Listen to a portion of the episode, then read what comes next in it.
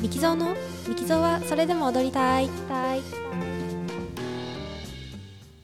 皆さんこんにちは、ミキゾーです。オーストリアザルツブルクでバレエダンサーをしています。現在は前十字靭帯を断裂し手術し、1年後の舞台復帰に向けて活動しています。はい、皆さんはなんか最近すごい怒りで眠れなくなったりとか、もうなんか怒ってしまって感情がうまくコントロールできないみたいなことってありますか？なんか私その場でこうわーってその状況が起こった時に怒りを人前で表すってあんまりしない方だと思うんですけど、しないってことはないけどね、しない方だと思うんですけど、結構その分後々になって、いや待てよみたいな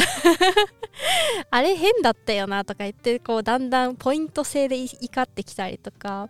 この間寝てる時にというか急に、その一日の流れでなんとなくそう思い出しちゃったことがあって、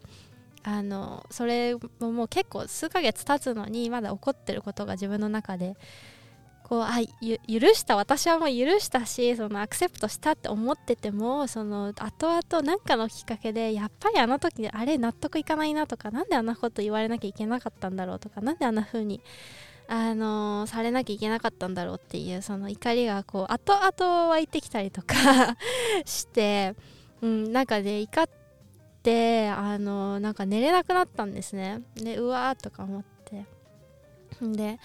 瞑想しよう瞑想と思ってね、お得意のっていうか瞑想アプリ使って瞑想してるんですけど、ヘッドスペースという、アプリなんですが、とてもおすすめなんですけれども、そのヘッドスペースでいろんな瞑想のテーマがあって、でなんかマネージとアンガー、マネージアンガーだったかな、なんかねその怒りをマネージするみたいな項目があったので、これにしようと思ってそれを聞きながら瞑想してたんですけど、なんかその中でそのアプリがそのガイドしてくれるんですね、瞑想を。でその中でこういろいろ喋ってくれるんですけど、怒りっていうのはただ単にその体の中のエネルギーだ、それがいいとか悪いとかじゃなくて、怒りっていうのは体の中のエネルギーだから、それをいいとか悪いとか捉える必要なくて、でそのエネルギーも使いようによっては自分のあなたのマインドを鍛えることにも使えるしっていう風に言ってて、なんかそう捉えたらね、その重要なのはそのエネルギーに自分がこうなんかね取り込まれてしまわないこと、エネルギーはそこにあってよくて、ただそのうまくこう距離を取ったりとかすることが大事っていうことを言ってて、そうだなとちょっと落ち着いて、でふっとその寝ながらやってたんですけど布団で、でふっと隣見て、隣に一緒にパートナーと寝てるんですけど、それでこう背中をね見てて、彼のなんかそんな時あの人ああしてくれなかったとか、なんでこういうことになってるんだとか、なんでこれがないんだとかいうこと考えるよりも、なんか自分があるもの、持ってるもののなんか幸せをもっとそれになんか目を向けようっていうようなことをねふと思いましたという話です。なんかその日は同僚の一人がねちょっと話すのにお茶行こうよっていう風に誘ってくれてですね、いろいろ話を聞いてくれたりとかして、その問題に向かってその私の怪我したとかそういうことの問題をなんか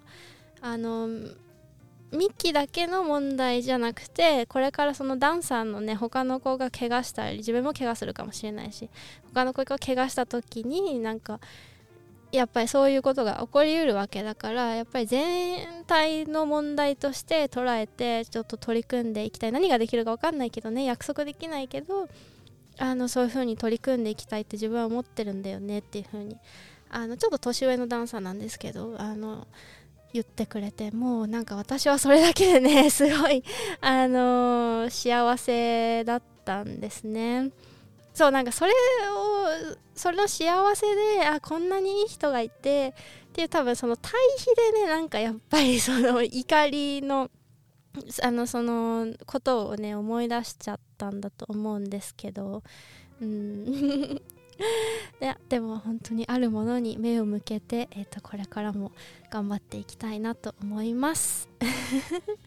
どうですかね、ちょっと今ね BGM をなんか久しぶりにつけてみたりなんかしたりするんですけどまあ何回かやってちょっとこれBGM がまだ途中で止まったりすると戻したり手間なんでとか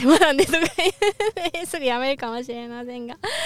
はい、それでは最後までお聞きいただきありがとうございました。またお会いしましょう。